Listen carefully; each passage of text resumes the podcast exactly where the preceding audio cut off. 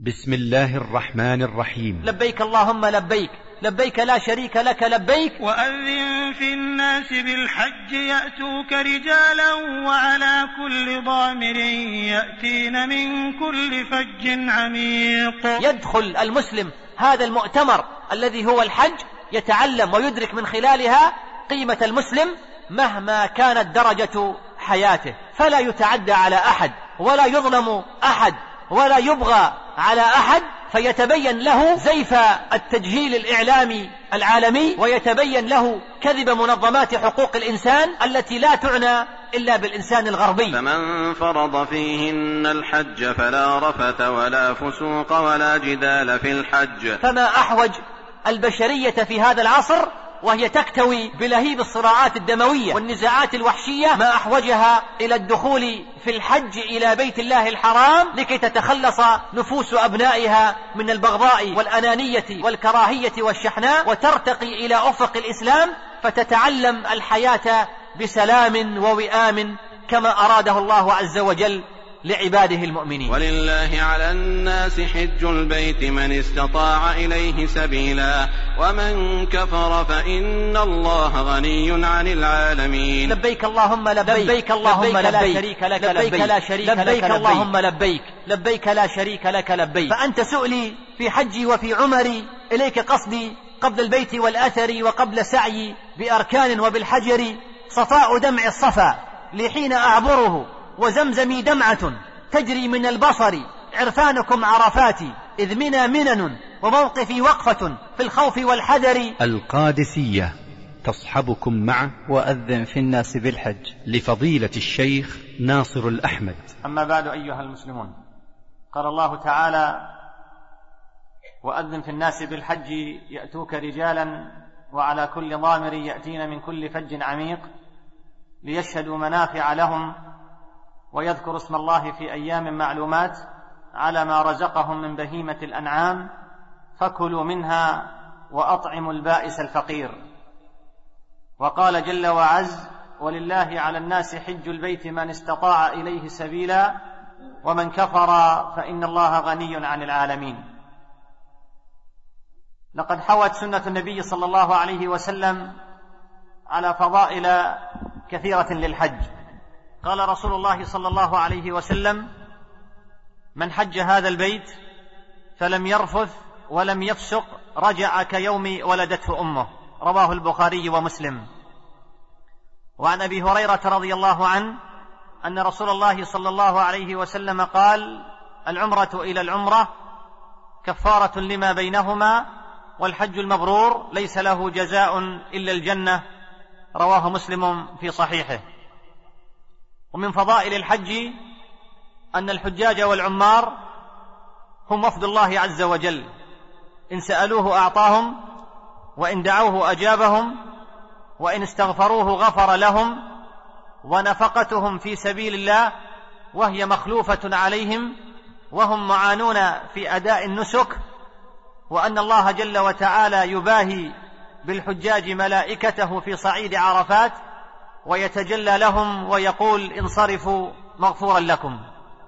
ومن فضائل الحج قول الرسول صلى الله عليه وسلم أما خروجك من بيتك تؤم البيت الحرام فإن لك بكل وطأة تطأها راحلتك يكتب الله لك بها حسنة ويمحو عنك سيئة. وأما وقوفك بعرفة فإن الله عز وجل ينزل إلى السماء الدنيا فيباهي بهم الملائكة فيقول هؤلاء عبادي جاءوني شعثا غبرا من كل فج عميق يرجون رحمتي ويخافون عذابي ولم يروني فكيف لو رأوني؟ فلو كان عليك مثل رمل عالج أو مثل أيام الدنيا أو مثل قطر السماء ذنوبا غسلها الله عنك. وأما رميك الجمار فإنه مدخور لك وأما حلقك لرأسك فإن لك بكل شعرة تسقط حسنة فإذا طفت بالبيت خرجت من ذنوبك كيوم ولدتك أمك. إن لهذا البيت معاشر الإخوة الذي يحج إليه المسلمون كل عام له تاريخ قديم. قال ابن كثير رحمه الله تعالى في تفسيره عند قول الله عز وجل في سورة الطور والبيت المعمور؟ قال رحمه الله. ثبت في الصحيحين أن رسول الله صلى الله عليه وسلم قال في حديث الإسراء بعد مجاوزته إلى السماء السابعة قال ثم رفع بي إلى البيت المعمور وإذا هو يدخله كل يوم سبعون ألفا لا يعودون إليه آخر ما عليهم. ثم قال رحمه الله يعني ويطوفون به كما يطوف أهل الأرض بكعبتهم.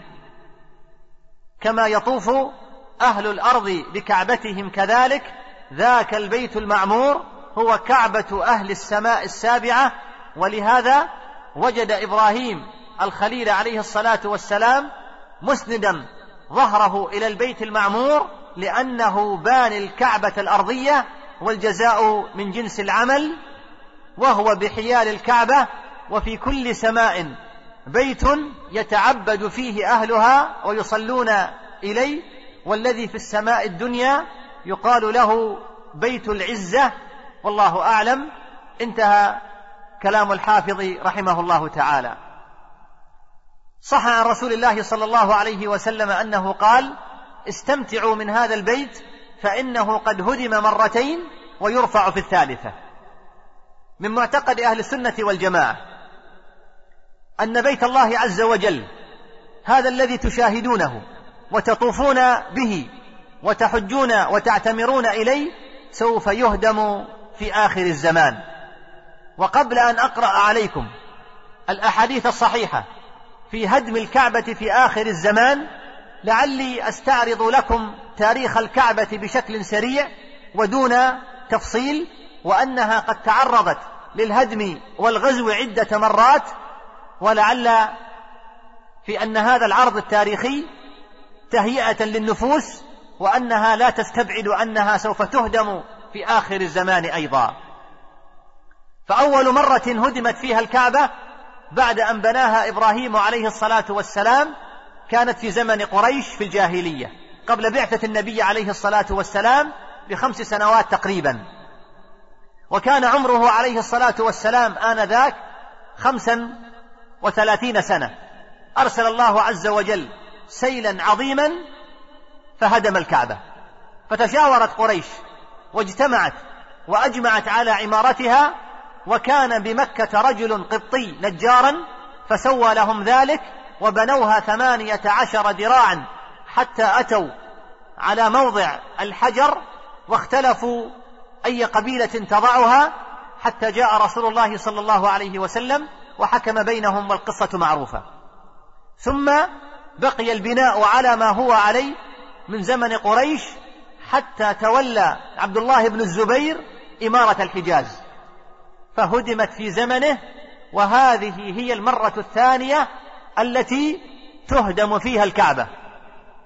والسبب هو الخلاف الذي كان بين عبد الله بن الزبير ويزيد بن معاوية رحمهم الله تعالى فأرسل يزيد جيشا بقيادة الحسين بن نمير السكوني لقتال ابن الزبير فتحصن عبد الله بن الزبير في المسجد حول الكعبة ونصب فيها خياما يستظلون بها من الشمس لكن الحسين ابن نمير نصب المنجنيق على جبل الأخشبين وصار يرمي على ابن الزبير وعلى أصحابه وكانت أحجار المنجنيق تصيب الكعبة فوهنت وتخرقت كسوتها.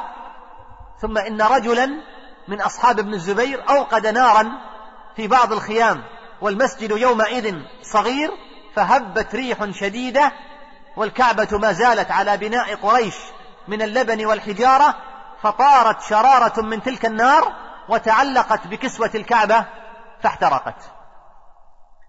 فازداد التصدع في جدارها. فبعدما توقف القتال استشار عبد الله بن الزبير في هدم الكعبة وبنائها من جديد. فأبى عليه أغلب الناس وكان أشد الناس إباء عبد الله بن عباس رضي الله عنهما. وقال له دعها على ما أقرها عليه رسول الله صلى الله عليه وسلم فإني أخشى أن يأتي بعدك من يهدمها. فلا تزال تهدم وتبنى فيتهاون الناس بها ولكن ارقعها فقال ابن الزبير والله ما يرضى أحدكم أن يرقع بيت أبيه ولا بيت أمه فكيف أرقع بيت الله عز وجل؟ واستقر رأيه على هدمها وأن يعيدها على قواعد إبراهيم عليه الصلاة والسلام. فلما كان يوم السبت الخامس عشر من جماد الآخرة سنة أربع وستين من الهجرة أمر بهدمها فلم يجرؤ أحد على ذلك. وخرج أهل مكة من مكة مخافة أن ينزل بهم عذاب وخرج عبد الله بن عباس إلى الطائف. فلما رأى ابن الزبير ذلك علا بنفسه وأخذ المعول وصار يهدمها ثم صعد معه الناس وهدموها. ثم أعاد بناءها على قواعد إبراهيم عليه الصلاة والسلام. وأدخل الحجر في البيت لأن الحجر أساسا من البيت. هكذا بناها إبراهيم عليه الصلاة والسلام. لكن لما هدمت بالسيل في زمن قريش وقصرت بهم النفقة ولم تتمكن قريش من إكمال بنائها على قواعد إبراهيم فبنوا ما تمكنوا من بنائه ووضعوا الحجر. فجاء ابن الزبير وأدخل الحجر في البيت. فلما تولى عبد الملك بن مروان الخلافة وكان يعلم بأن الحجر في زمن الرسول صلى الله عليه وسلم كان خارج البيت ماذا قال؟ قال هذه بدعة ابتدعها ابن الزبير ما عهدناها على عهد رسول الله صلى الله عليه وسلم فهدم الكعبة من جديد وأخرج الحجر خارج البيت مع أن الأصل أن يكون الحجر داخل البيت كما بناها إبراهيم عليه الصلاة والسلام. فلما تولى الخلافة المهدي أو ابنه المنصور بعد عبد الملك بن مروان استشار العلماء في هدمها مرة رابعة لإدخال الحجر فقال له الإمام مالك رحمه الله تعالى إمام دار الهجرة لا تفعل ومنع الخليفة من ذلك وقال إني أكره أن يتخذها الملوك ملعبة يهدم هذا ويبني هذا فتركها على ما هي عليه فبقيت على وضعها حتى وقتنا هذا. وأما عن غزو البيت ومحاولة الاعتداء عليه وأخذ كنوزه فكثيرة جدا ولا يتسع مثل هذا المقام القصير لسرده كله لكن لعلي أذكر طرفا من ذلك. أول محاولة في عهد أبي طالب في الجاهلية وقصة أصحاب الفيل وجيش أبرهة المعروف وكيف أن الله عز وجل حمى بيته وأرسل عليهم طيرا أبابيل ترميهم بحجارة من سجيل فجعلهم كعصف مأكول. واعتدى أيضا القرامطة على بيت الله عز وجل في زمن أميرهم ابا الطاهر سليمان ابن أبي سعد. فدخل مكة وقتل من الحجاج الكثير ثم أمر هذا القرمطي لعنه الله أن يدفن القتلى في بئر زمزم فدفنوا بها ودفن كثير منهم في أماكنهم في أزقة مكة وشعابها حتى في المسجد الحرام. وهدم القرمطي قبة زمزم وأمر بقلع باب الكعبة ونزع كسوتها عنها ثم فرقها بين أصحابه ثم أمر بقلع الحجر الأسود وأخذوه معهم إلى بلادهم وكانوا يسكنون منطقة الأحساء حاليا. حتى قيض الله عز وجل مملوكا تركيا في زمن الخليفة القائم بأمر الله فاستنقذ الحجر الأسود من أيدي القرامطة وافتداه منهم بخمسين ألف دينار. بذلها حتى أرجع الحجر إلى مكانه. القرامطة اقتلعوا الحجر الأسود في أحداث عام ثلاثمائة وسبعة عشر للهجرة. وبقي عندهم قرابة اثنين وعشرين سنة. ولهذا عندما ألف الإمام الخرقي رحمه الله تعالى المتوفى سنة ثلاثمائة وأربع وثلاثين للهجرة مختصره في الفقه في تلك الفترة العصيبة التي كان الحجر الأسود عند القرامطة ولم يكن في موضعه في البيت قال رحمه الله حين جاء على ذكر مناسك الحج قال ثم أتى الحجر الأسود إن كان فاستلمه. قال الإمام ابن قدامة رحمه الله تعالى في كتابه المغني وقول الخرقي رحمه الله إن كان يعني إن كان الحجر في موضعه لم يذهب به كما ذهبت به القرامطة حين ظهروا على مكة فإن كان والعياذ بالله فإنه يقف مقابلا لمكانه ويستلم الركن وإن كان الحجر موجودا في موضعه استلمه وقبله.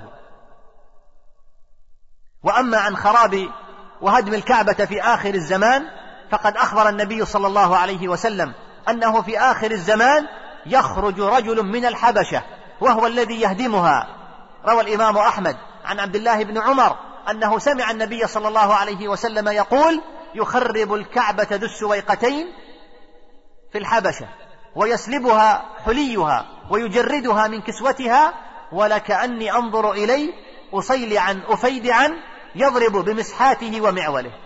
وفي البخاري عن ابن عباس أن النبي صلى الله عليه وسلم قال كأني أنظر إليه أسود أفحج ينقضها حجرا حجرا يعني الكعبة. وفي صحيح مسلم من حديث أبي هريرة رضي الله عنه عن رسول الله صلى الله عليه وسلم أنه قال يخرب الكعبة ذو السويقتين من الحبشة وسمي ذو السويقتين لصغر ساقيه ورقتهما. وكيف تهدم الكعبة؟ وقد جعل الله عز وجل مكة حرما آمنا. إن الله سبحانه وتعالى جعل مكة حرما آمنا إلى قرب يوم القيامة وقبيل يوم القيامة يأتي هذا الجيش ويهدمها بأمر الله عز وجل هذا ما قرره الإمام النووي رحمه الله تعالى في شرحه لحديث مسلم. فنسأل الله جل وتعالى أن يجنبنا الفتن ما ظهر منها وما بطن.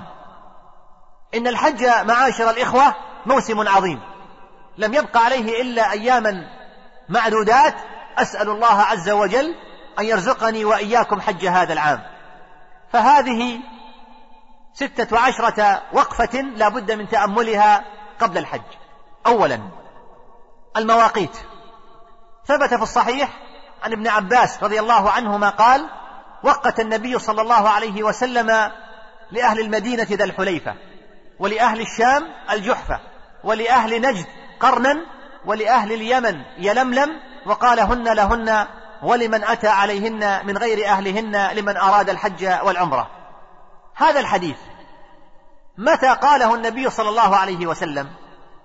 قاله عليه الصلاة والسلام في الوقت الذي كان فيه الشام والبصرة والكوفة ومصر. كل هذه البلاد لم تفتح إلا بعد وفاة النبي صلى الله عليه وسلم. قال الرسول عليه الصلاة والسلام هذا الحديث في الوقت الذي كانت فيه هذه البلاد تحت أيدي الكفار وتحت حكمهم. فها هنا عدة دلالات. الأولى أن هذا يدل على معجزة من معجزات النبي عليه الصلاة والسلام حيث أنه قد أخبر بأمر غيبي لم يقع بعد. الثانية أن الرسول عليه الصلاة والسلام وقت هذه المواقيت لأهلها وأهلها لم يسلموا بعد.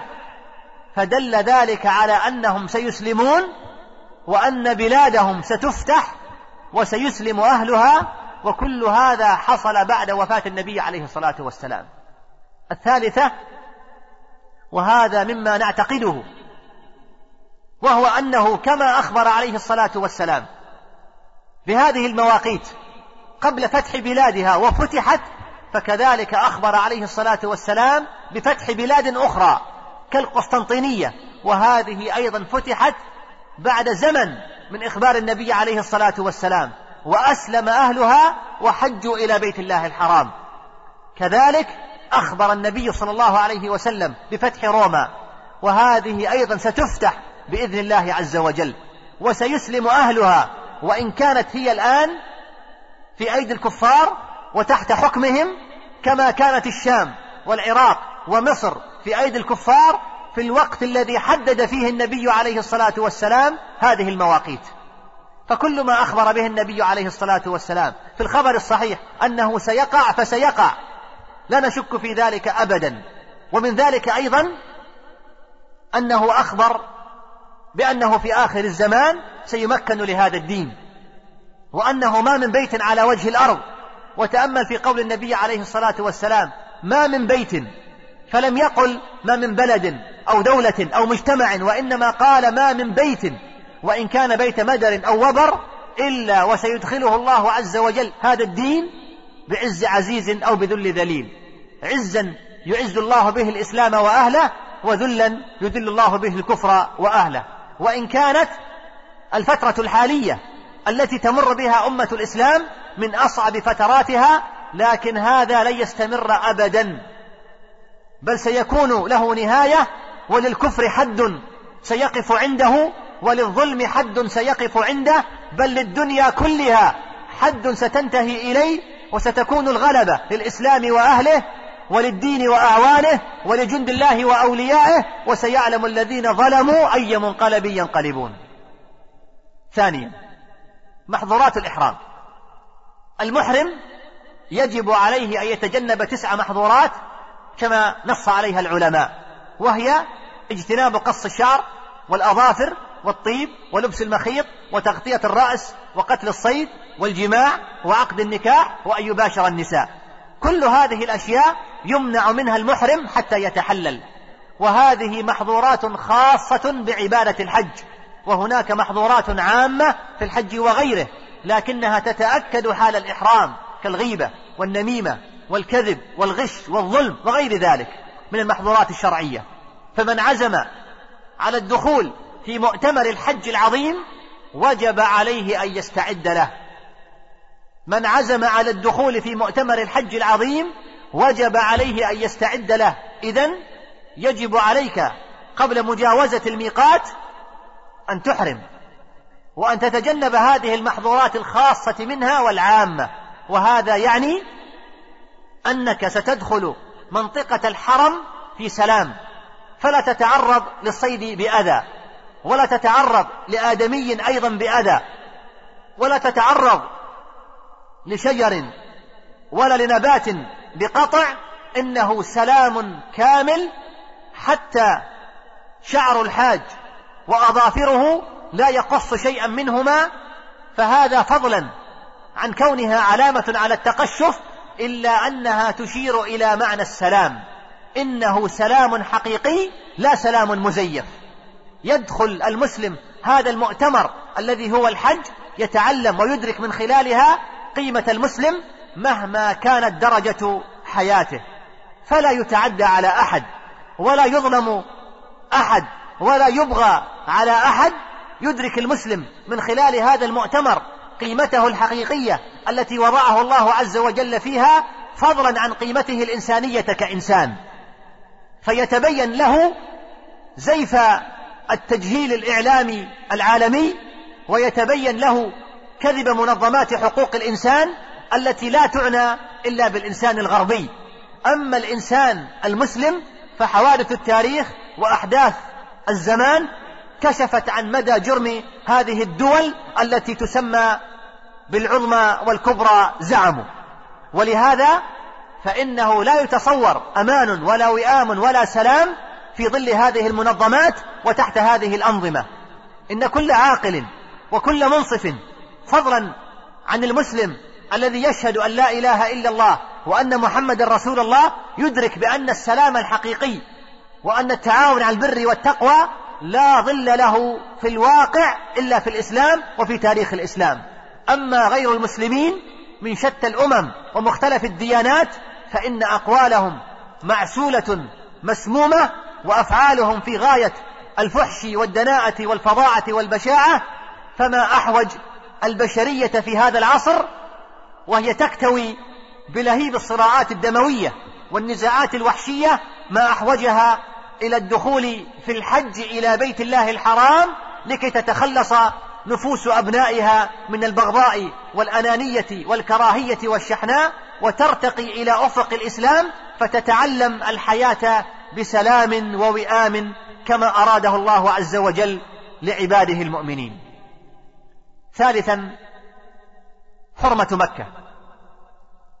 ثبت في الحديث المتفق عليه أنه عليه الصلاة والسلام قال هذا البلد حرمه الله يوم خلق السماوات والأرض فهو حرام بحرمة الله إلى يوم القيامة لا يعضد شوكه ولا ينفر صيده ولا يلتقط لقطته إلا من عرفها ولا يختلى خلاه. فمكة هي البلد الحرام ومن حرمتها ما جاء في المعاقبة على الهم بالسيئة فيها وإن لم تفعل لقوله تعالى ومن يرد فيه بإلحاد بظلم نذقه من عذاب أليم والإلحاد معاشر الإخوة في البلد الحرام يكون بالكفر ويكون بالشرك ويكون أيضا بفعل أي شيء حرمه الله عز وجل ويكون أيضا بترك ما أوجبه الله عز وجل على عباده. فكل هذا يدخل في الإلحاد بظلم في البلد الحرام. حتى قال بعض أهل العلم بأنه يدخل في ذلك أيضا احتكار الطعام في مكة. يروى عن ابن عمر رضي الله عنهما أنه كان له خيمتان. إحداهما في طرف الحرم والآخر في طرف الحل. فإذا أراد أن يعاقب بعض أهله أو بعض غلمانه فعل ذلك في الخيمة التي ليست في الحرم. يرى رضي الله عنه أن مثل ذلك يدخل في الإلحاد فيه بظلم. فتأمل يا عبد الله فعل ابن عمر هذا إن ثبت عنه. أنه كان يتحرز من أن يعاقب أهله. أو أن يعاقب بعض غلمانه داخل حدود الحرم خشية أن يقع في الإلحاد فيه بظلم. فما بالك بمن يعمل في مكة أمورا يشيب لها الوليد؟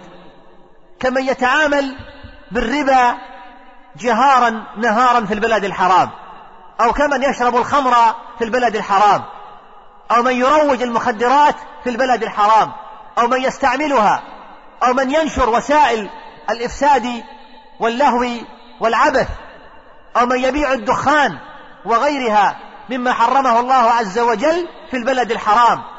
قال الله تعالى وطهر بيتي للطائفين والعاكفين والركع السجود. إنه الأمر الرباني بتطهير منطقة الحرم وحدودها للطائفين لا بتلويثها وإفسادها. ومن العجيب أن أهل الجاهلية وهم كفار كانوا يراعون حرمة البلد الحرام في بعض الأحيان. فقد قالت إحدى النساء قبل الإسلام توصي ابنا لها فتقول أبني لا تظلم بمكة لا الصغير ولا الكبير أبني من يظلم بمكة يلقى آفات الشرور أبني قد جربتها فوجدت ظالمها يبوري إذا فأهل الإسلام أولى بأن يتركوا الظلم في البلد الحرام وأن يطهروا البلد الحرام من الأنجاس والأدران الحسية والمعنوية.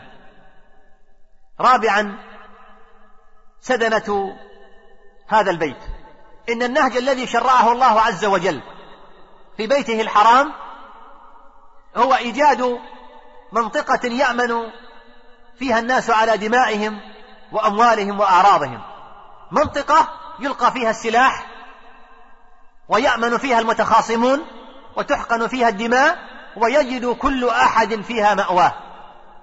إلا أن سدنة البيت في وقت النبي صلى الله عليه وسلم وهي حكومة قريش إذ بها تكفر بالله عز وجل وإذا بها تجعل الناس يكفرون بالله كما قد كفروا هم بالمسجد الحرام فانتهكوا حرمته وآذوا المسلمين في مكة. فبلال يجر على رمضائها وعمار يربط في الشمس والثالث يضرب والرابع يسجن والخامس يفر من مكة هربا بدينه. وتستمر حكومة قريش طوال دعوة النبي عليه الصلاة والسلام وهي تفتن الناس عن دينهم في مكة وقبل الهجرة. إن قريش لم تأخذ بحرمة البلد الحرام ولا بقدسيته والله جل وتعالى يقول والفتنة أكبر من القتل. وبعدما ارتكب كفار قريش هذه الأمور في البلد الحرام انكشف موقفهم. ليس عند الصحابة فحسب بل حتى عند القبائل الأخرى البعيدة عن مكة. وعرفت معظم قبائل العرب أن قريش كانت تتخذ من الحرم ستارا تغطي به جرائمها. لقد كان ادعاء حكومة قريش بالشهر الحرام والتلويح بحرمة الشهر وحرمة البيت مجرد ستار يحتمون خلفه لتشويه سمعة صحابة رسول الله صلى الله عليه وسلم وإظهارهم أمام القبائل بمظهر الخارجين عن دين الآباء والأجداد. والحقيقة التي ظهرت فيما بعد أن حكومة قريش كانت هي المعتدية ابتداء وهي التي انتهكت حرمة الشهر ابتداء ثم بعد ذلك تتستر وراء الشهر الحرام ووراء الحرام وتتشبث باسم البيت الحرام. وترفع صوتها انظروا ها هو ذا محمد ومن معه ينتهكون حرمة الشهر الحرام وقد كذبوا في هذا ورب الكعبة. فقد جاء النبي عليه الصلاة والسلام واختار الله له مكة أرضا مباركة وأعلنها حرما آمنا ليست أرضا منزوعة السلاح فحسب بل منزوعة العنف ومنزوعة الأذى ومنزوعة ترويع الآمنين.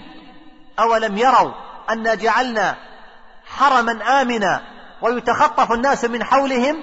أفبالباطل يؤمنون وبنعمة الله يكفرون؟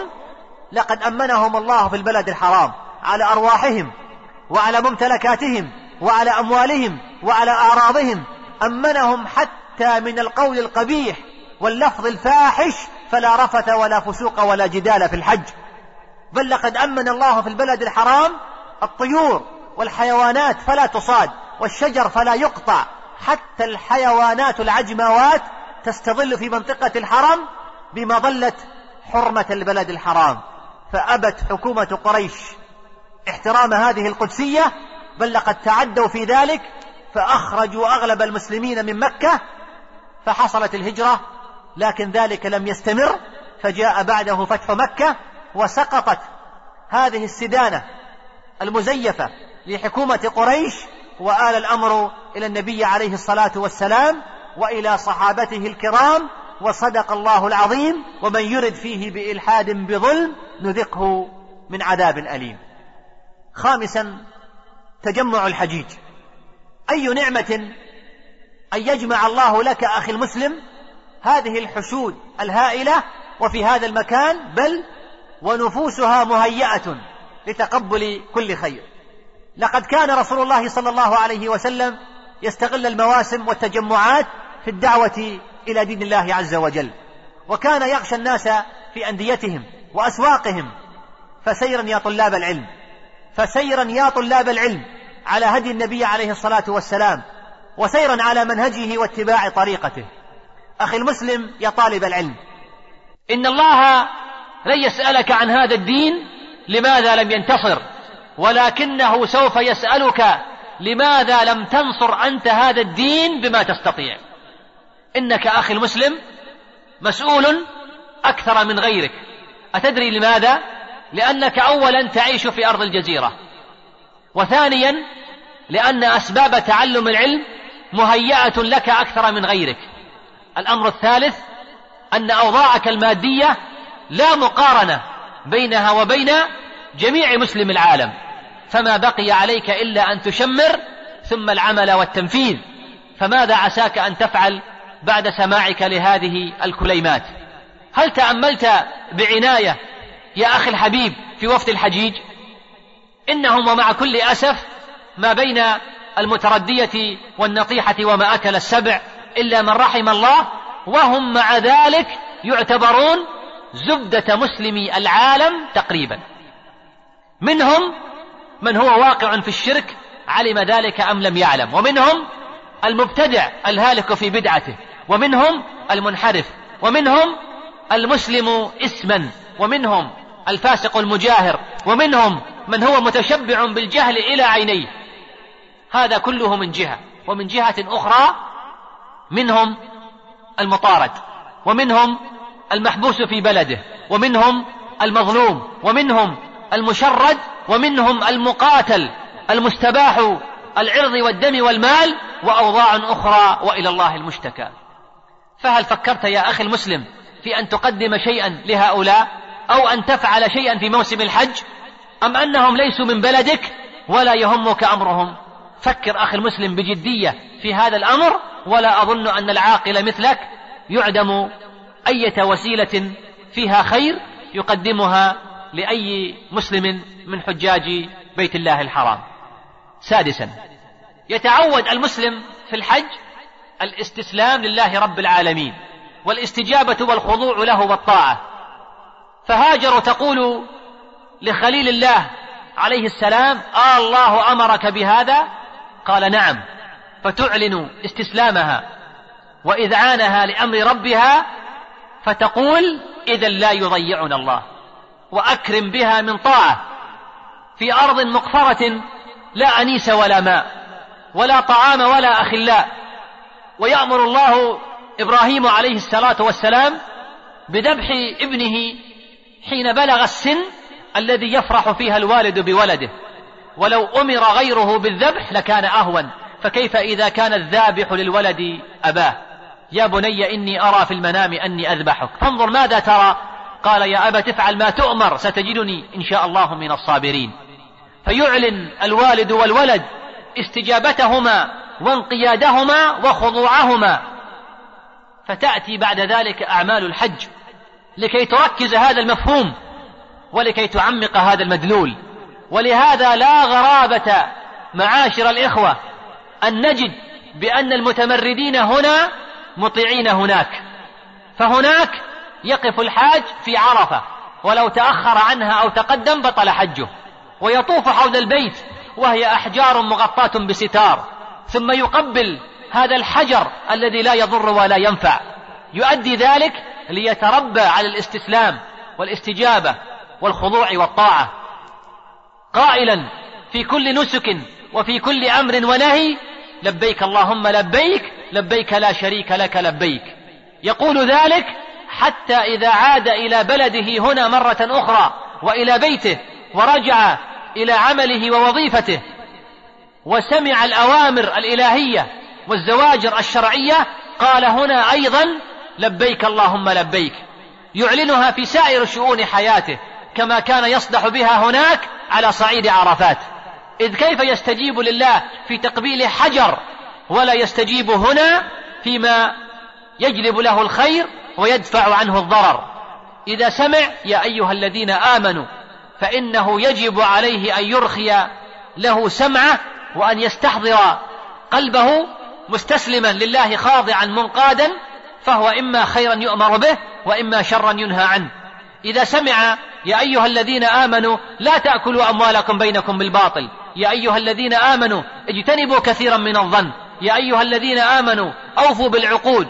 اعدلوا هو أقرب للتقوى. ولا تجسسوا. ولا يغتب بعضكم بعضا. وهكذا. كلما سمع أمرا ربانيا أو توجيها نبويا قال دون تردد أو تلكؤ لبيك اللهم لبيك. قال ذلك دون أن يعرض الأمر على عاداته أو على تقاليد بلده أو أن يستجيب لأهواء شياطين الإنس والجن وإنما يقول هنا سمعنا وأطعنا غفرانك ربنا وإليك المصير كما كان يقول هناك لبيك اللهم لبيك. سابعا. قال الله تعالى وإن هذه أمتكم أمة واحدة وأنا ربكم فاعبدون. قدر الله جل وعلا لهذه الأمة الخالدة أن تعيش في بيئات مختلفة جدا من لين وشدة. وقسوة وحرارة ونشاط وركود ومصارعة ومقاومة وإغراءات مادية وسياسية وتقدم في الحضارة وتوسع في المال والمادة وضيق وضنك وبذخ وترف وعسر ويسر وتسلط عدو قاهر وسلطان جائر وكانت الأمة في حاجة دائمة إلى إشعال جذوة الإيمان وإعادة الوفاء والولاء في سائر الأجزاء والأعضاء فكان الحج ربيعا تزدهر فيه هذه الأمة وتظهر بالمظهر اللائق بها. فكما أن الدولة تحتاج إلى تصفية بعد كل مدة من الزمن ليتميز الناصح من الغاش والمنقاد من المتمرد فكذلك الملة تحتاج إلى حج ليتميز الموفق من المنافق. وليظهر دخول الناس في دين الله أفواجا. وقضى الله جل وعز ألا يخلو الحج في أشد أيام هذه الأمة التي تمر بها وأحلكها لا يخلو الحج من وجود بعض الربانيين المخلصين ومن الصالحين المقبولين ومن الدعاة المرشدين ومن الداعين المبتهلين ومن العلماء الراسخين الذين يملؤون جو الحج هناك روحانية وخشوعا. فترق القلوب القاسية وتخشع النفوس العاصية وتفيض العيون الجامدة وتنزل رحمة الله جل وتعالى وتغشى السكينة. فينتفع أولئك الذين جاءوا من كل صوب بعيد وفج عميق فيأخذون زادا من إيمان ويأخذون حبا وحماسا وعلما وفقها عندما يحتكون بأولئك يعيشون عليه حياتهم ويقاومون به كل ما يواجهون من إغراء وتزيين ويشاركهم في هذا الزاد إخوانهم الذين قعد بهم الفقر أو الضعف أو المرض أو العدو فيتعلم الجاهل ويقوى الضعيف ويتحمس الخامد وتكتسب الأمة بذلك قوة جديدة على تأدية رسالتها وتستأنف كفاحها من جديد والحج انتصار للمناهج الصحيحة في الأمة على القوميات الوطنية والعنصريات اللسانية التي قد يصبح كثير من الشعوب الإسلامية فريستها تحت ضغط عوامل كثيرة فتتجرد جميع الشعوب عن جميع ملابسها وأزيائها الإقليمية التي قد يتعصب لها أقوام وتظهر كلها في مظهر واحد وهو الإحرام وفي مصطلح الحج والعمرة حاسرة رؤوسها تهتف كلها في لغة واحدة تلبية رسول الله صلى الله عليه وسلم الذي رواه الشيخان من حديث ابن عمر رضي الله عنهما أن تلبية النبي عليه الصلاة والسلام لبيك اللهم لبيك لبيك لا شريك لك لبيك إن الحمد والنعمة لك والملك لا شريك لك. ثامنا قال الله تعالى وقالوا إن نتبع الهدى معك نتخطف من أرضنا. أولم نمكن لهم حرما آمنا. يجبى إليه ثمرات كل شيء رزقا من لدنا ولكن أكثرهم لا يعلمون. ما حدث قط أيها الأحبة في تاريخ البشرية كلها أن استقامت جماعة على هدي الله عز وجل إلا منحها الله القوة والمنعة والسيادة في نهاية الأمر بعد إعدادها لحمل هذه الأمانة. إن الكثيرين ليشفقون من اتباع الشريعة. وإن الكثيرين ليخافون من السير على هدي النبي عليه الصلاة والسلام يشفقون من عداوة أعداء الله ومكرهم ويشفقون من تألب الخصوم عليهم ويشفقون من المضايقات الاقتصادية وغير الاقتصادية. وإن هي إلا أوهام كأوهام قريش يوم قالت للرسول صلى الله عليه وسلم إن نتبع الهدى معك نتخطف من أرضنا. فلما تبعت هدى الله عز وجل واستقامت على شريعته ماذا حصل؟ سيطرت على مشارق الأرض ومغاربها في ربع قرن أو أقل من عمر الزمان. وقد رد الله عز وجل عليهم في وقتها بما يكذب هذا العذر الموهوم فقال سبحانه أولم نمكن لهم حرما آمنا؟ يجبى إليه ثمرات كل شيء رزقا من لدنا. فمن الذي جعل لهم البيت الحرام حرما آمنا؟ ومن الذي جعل القلوب تهوي إليهم تحمل من ثمرات الأرض جميعا تتجمع في الحرم من كل أرض وقد تفرقت في مواطنها. فما بالهم يخافون أن يتخطفهم الناس. لو اتبعوا هدى الله عز وجل واستقاموا على شريعته وطبقوا أحكامه سبحانه وتعالى. والله هو الذي مكن لهم هذا الحرم. أفمن أمنهم وهم عصاة يدع الناس يتخطفونهم وهم تقاة ولكن أكثرهم لا يعلمون. ولكن أكثرهم لا يعلمون. لا يعلمون أين يكون الأمن ولا يعلمون أين تكون المخافة ولا يعلمون أن مرد الأمر لله. وهنا نقرأ إعلان الرسول صلى الله عليه وسلم أنه مأمور أن يعبد رب هذه البلدة الذي حرمها. قال الله تعالى إنما أمرت أن أعبد رب هذه البلدة الذي حرمها وله كل شيء وأمرت أن أكون من المسلمين. تاسعا. قال الله تعالى يئس الذين كفروا من دينكم فلا تخشوهم واخشون. اليوم أكملت لكم دينكم وأتممت عليكم نعمتي ورضيت لكم الإسلام دينا. يئس الذين كفروا من دينكم أن يبطلوه ويئس الذين كفروا من دينكم أن ينقصوه ويئس الذين كفروا من دينكم أن يحرفوه. وقد كتب الله عز وجل لهذا الدين الكمال والتمام بل وسجل له البقاء. قد يغلب المسلمون في موقعة أو قد يهزمون في فترة من عمر الزمن. ولكن الذين كفروا لا يغلبون على هذا الدين أبدا. ويا سبحان الله على شدة ما كادوا له وعلى عمق جهالة أهله به في بعض العصور غير أن الله عز وجل لا يخلي هذه الأرض من عصبة مؤمنة تعرف هذا الدين وتناضل عنه ويبقى فيها منهجا واضحا بينا مفهوما محفوظا حتى تسلمه إلى من يليها من الأجيال. وما كان للذين كفروا أن ينالوا من أهل هذا الدين إلا أن ينحرف أهله عنه. فلا يكونوا هم الترجمة الحية له ولا يحققوا هم في حياتهم نصوصه. وهذه الآية اليوم أكملت لكم دينكم وأتممت عليكم نعمتي ورضيت لكم الإسلام دينا. نزلت في يوم عرفات في حجة الوداع وفيه أكمل الله عز وجل هذا الدين. فما عادت فيه زيادة لمستزيد فقد أتم الله نعمته الكبرى على عباده المؤمنين بهذا المنهج الكامل الشامل ورضي لهم الإسلام دينا. والذي لا يرتضيه منهجا لحياته إنما يرفض ما ارتضاه الله عز وجل لعباده المؤمنين. يئس الذين كفروا من دينكم فلا تخشوهم واخشون. اليوم أكملت لكم دينكم وأتممت عليكم نعمتي ورضيت لكم الإسلام دينا. عاشرا. كان المشركون في الجاهلية يطوفون بالبيت عراه ويرمون ثيابهم ويتركونها ملقاة على الأرض ولا يأخذونها أبدا ويتركونها تداس بالأرجل حتى تبلى.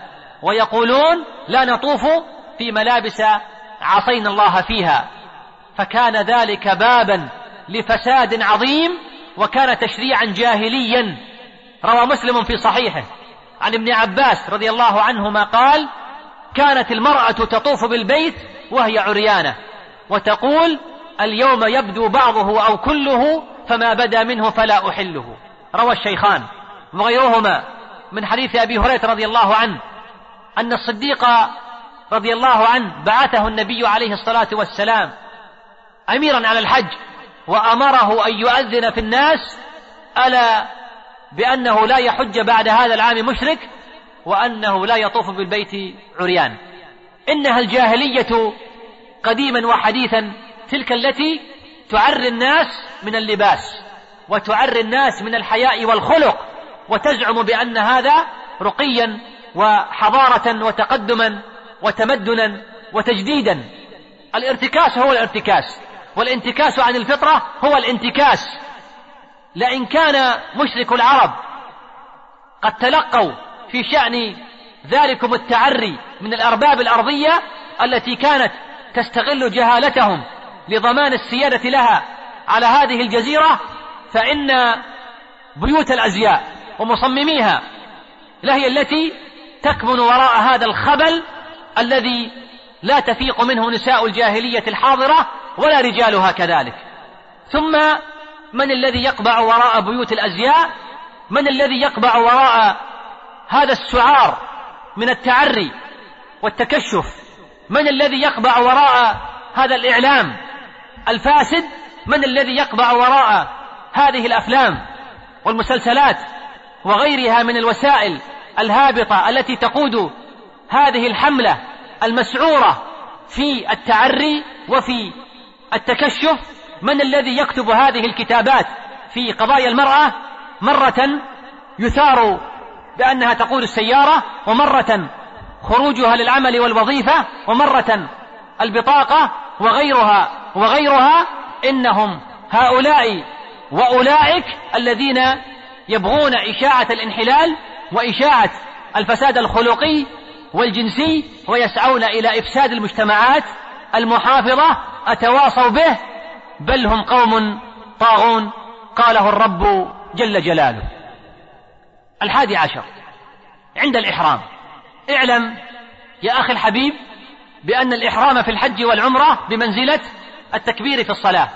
بمجرد أن تدخل في الإحرام لا بد أن يكسبك هذا الدخول وهذا التجرد من المخيط التذلل لأنك قد تركت الزينة. وفي هذا تنويه لاستشعار خوف الله وتعظيمه.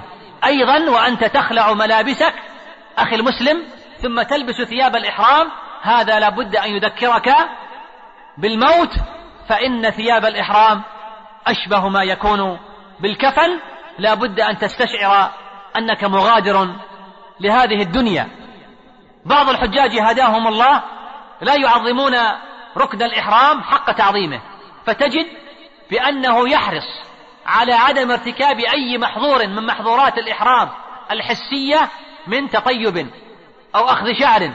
ونحو ذلك ويغفل عن المحظورات المعنوية من الغيبة والنميمة والكذب والسب والشتام أحيانا وكل هذا مع الأسف يسمع من بعض الحجاج وأيضا أنت أخي الحاج عندما تركت الطيب ولبس المخيط ونحو ذلك بعد دخولك في الإحرام لماذا؟ لأن الله عز وجل قد حرم عليك هذه الأشياء وأنت محرم. تجد بأن بعض الحجاج حريص جدا وعنده حساسية غير طبيعية أحيانا يتورع حتى من من حك جسده أو حك رأسه خشية سقوط شعره أو جزء من شعره. فيقال له أين أنت أخي المسلم؟ طوال العام عن أمور وأمور قد حرمها الله جل وتعالى عليك. وأنت تتخوض فيها ولا تبالي. أين هذه الحساسية التي كنت تعيشها في وقت الإحرام؟ ولماذا انعدمت طوال السنة؟ وأنت ترتكب المعاصي والذنوب بل وتقصر في واجبات وتترك مأمورات؟ إنه لا بد أن يكون للإحرام أثر على نفوسنا بعد الحج وبعد الإحرام وهي ترك المحرمات طوال الأوقات وإلا لم نستفد من إحرامنا. والله المستعان. الثانية عشرة. من أسرار عرفات ومزدلفة. روى البخاري في صحيحه. عن جبير بن مطعم قال أضللت بعيرا لي فذهبت أطلبه يوم عرفة. فرأيت النبي صلى الله عليه وسلم واقفا بعرفة فقلت هذا والله من الحمص. فما شأنه ها هنا؟ قريش كانت تحج مع العرب قبل الإسلام لكنها كانت تخالفهم في مشاعرهم. فلا تقف مع الناس بعرفة وإنما كانت تقف في مزدلفة ولا تفيض من حيث أفاض الناس ويقولون نحن أهل الحرم لا نخرج منه وكانوا يلزمون غيرهم بأخذ الملابس والثياب من عندهم وإلا فليطوفوا بالبيت عراه. ثم إن المشركين كانوا لا يفيضون من مزدلفة حتى تطلع الشمس فجاء النبي عليه الصلاة والسلام وخالفهم فأفاض من مزدلفة قبل أن تطلع الشمس وخالف قريش فوقف بعرفة. عن ابن عباس رضي الله عنهما قال كان أهل الجاهلية يقفون بالمزدلفة حتى إذا طلعت الشمس فكانت على رؤوس الجبال كأنها العمائم على رؤوس الرجال دفعوا. فدفع رسول الله صلى الله عليه وسلم حين أسفر كل شيء قبل أن تطلع الشمس. لقد جاء الإسلام وفصل بين تعاليمه وما كان عليه أهل الشرك في كل ما كان يخالف هذا الدين ولقد ترسخت هذه الحقيقة بعمق في مشاعر تلك الثلة الأولى التي حجوا مع النبي عليه الصلاة والسلام مع أن الغالب منهم كانوا حديثي عهد بالإسلام وما زالت الأصنام وعبادتها وعبادة الجن والملائكة قريبة من تصوراتهم بل أغلب ضلالات الجاهلية كانت قريبة. انحرافات في الحياة الاجتماعية والأخلاقية انحرافات في العادات الجنسية والعلاقات الزوجية وعلاقات الأسرة بصفة عامة. المظالم التي يزاولها الأقوياء ضد الضعفاء في المجتمع بلا ميزان ثابت. ومع كل هذا جاء الدين الجديد وأزال ذلك الغبش في فترة قصيرة وعجيبة من عمر التاريخ والزمن فصار المسلم يحج وهو بعيد كل البعد عن تصورات الجاهلية من اعتقادات ومعاملات. فالسؤال الذي يطرح نفسه الآن لا أقول كل لكننا نسأل هل أغلب من يحج الآن لديه هذه المفاصلة الشعورية بين ما تملي عليه عقيدته؟ وبين ما عليه الحياة المعاصرة لا أظن ذلك والله المستعان. لا زال كثير ممن يحج لديه إعجاب بالغرب الكافر. لا زال كثير ممن يحج لديه تعلق وولاء بغير المسلمين. ولا زال هناك الكثير من كليات الدين وأصوله تحتاج إلى تصحيح وإيضاح عند من يحج إلى بيت الله الحرام. وهنا يأتي دور العلماء وطلاب العلم والدعاء وشباب الصحوة في استغلال هذا الموسم العظيم وفي استغلال هذا التجمع الكبير ومحاولة إيصال الخير للناس ومحاولة إيصال هذه العقيدة الصحيحة الواضحة وبعض الأحكام الميسرة لحجاج بيت الله الحرام والذي لا يستطيع أن يعلم وأن يوصل الفكرة بنفسه فليساهم في توزيع كتيب أو شريط على الحجاج وليركز على حجاج الخارج أكثر من حجاج الداخل خصوصا ممن يأتي من بلاد بعيدة فربما أن يكونوا أحوج إلى سماع وقراءة مثل هذه القضايا. الثالثة عشرة وأنت ترمي الجمار. إن رمي الجمار إنما جعل لإقامة ذكر الله عز وجل. ورد في بعض الأخبار بأن الشيطان قد عرض لأبينا إبراهيم عليه الصلاة والسلام فرماه بسبع حصيات فأصبحت سنة. فنحن نقتدي بأبينا إبراهيم وبنبينا محمد عليه الصلاة والسلام. لكن نريد منك يا عبد الله وبعدما ترجع من حجك أن ترمي هنا شياطين الإنس الذين يحيطون بك من كل جانب. ويكون رميك لهم في كل وقت وفي كل لحظة.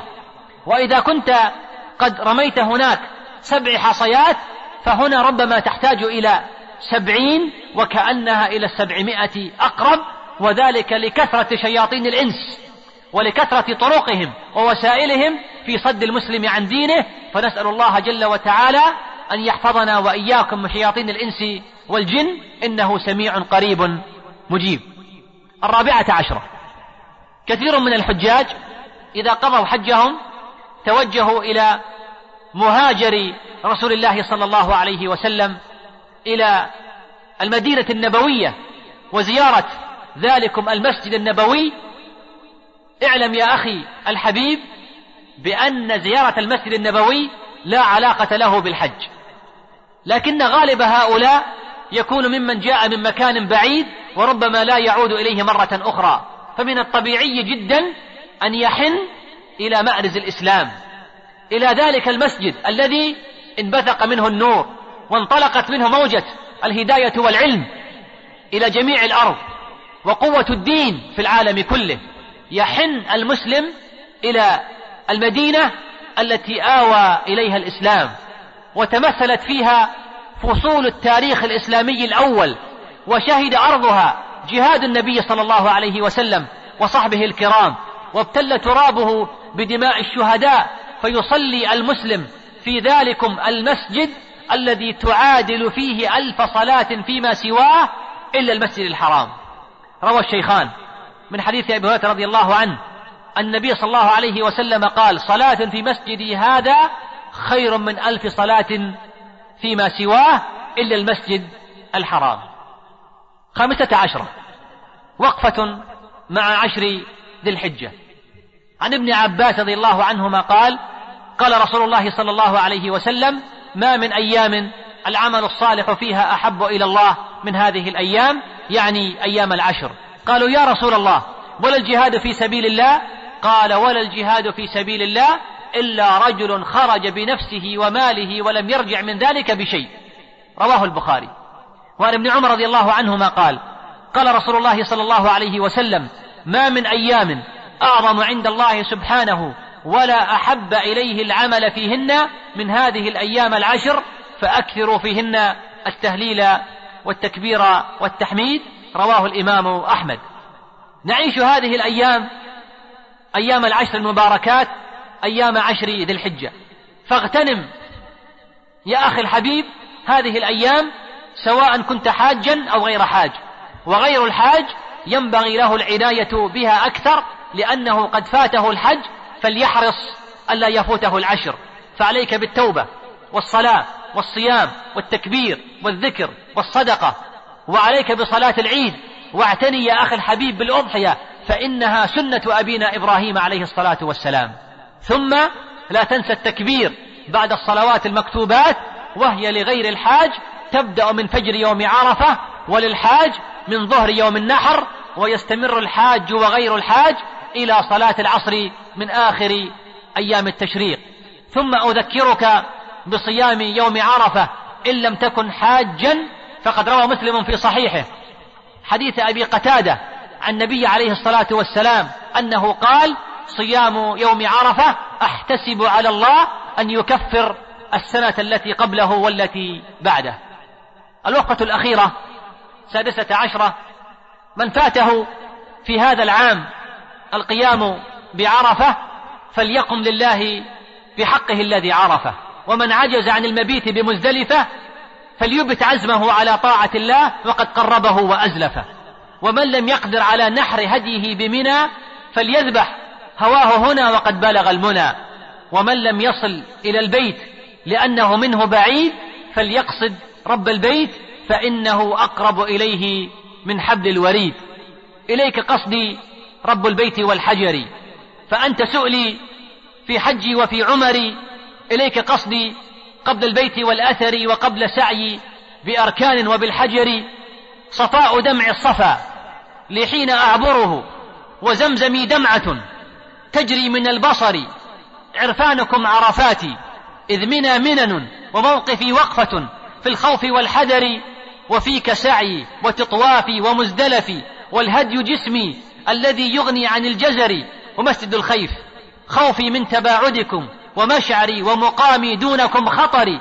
زادي رجائي لكم والشوق راحلتي والماء من عبراتي والهوى سفري. وآخر دعوانا أن الحمد لله رب العالمين وأصلي وأسلم وأبارك على عبده ونبيه محمد وعلى آله وصحبه وسلم تسليما كثيرا. وفي جميع التسجيلات الإسلامية. بسم الله الرحمن الرحيم. القادسية. القادسية وما أدراكم ما القادسية. الله أكبر يا رجال القادسية. رفعوا الجباه ورددوا. الله أكبر. الله جاء بنا لنخرج من يشاء من عباده من ضيق الدنيا إلى سعتها. تلك الكلمات الخالدة.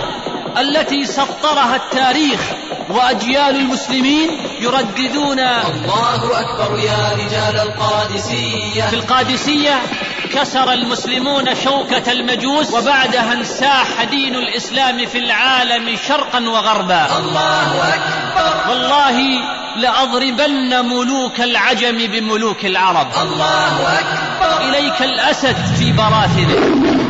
لقد باشرت الحروب وسمعت بالأبطال ولم أر مثل هذا. الله أكبر. فاقتاد الفرس يلعب برمحه وسلاحه بين الصفين حتى إذا كان بحيال الميمنة كبر. الله أكبر. يدخل المعسكر لوحده والجند آلاف. الله أكبر. فكسر عنقه ثم وضع السيف على حلقه فذبح هكذا فاصنعوا بهم. قاتلوهم يعذبهم الله بأيديكم ويخزهم وينصركم عليهم ويشف صدور قوم مؤمنين. قتلت رستم ورب الكعبة فكبر الجميع. الله أكبر يا رجال القادسية.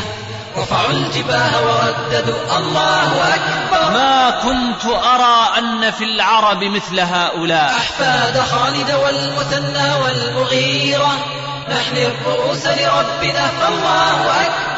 حتى يدفنه ويدفنكم جميعا في خندق القادسية. القادسية. والأبطال في حلبة القادسية. القادسية. إنها الهمم العالية والبذل العجيب. القادسية. فإني مكبر تكبيرة فكبروا واستعدوا. الله أكبر. القادسية. تصحبكم مع معركة القادسية. للشيخ ناصر الأحمد القادسية وما أدراكم ما القادسية. تم هذا العمل في استديو القادسية تودعكم على أمل اللقاء بكم في إصدار آخر الدمام هاتف رقم ثمانية ثلاثة اثنان واحد واحد واحد صفر. والسلام عليكم ورحمة الله وبركاته.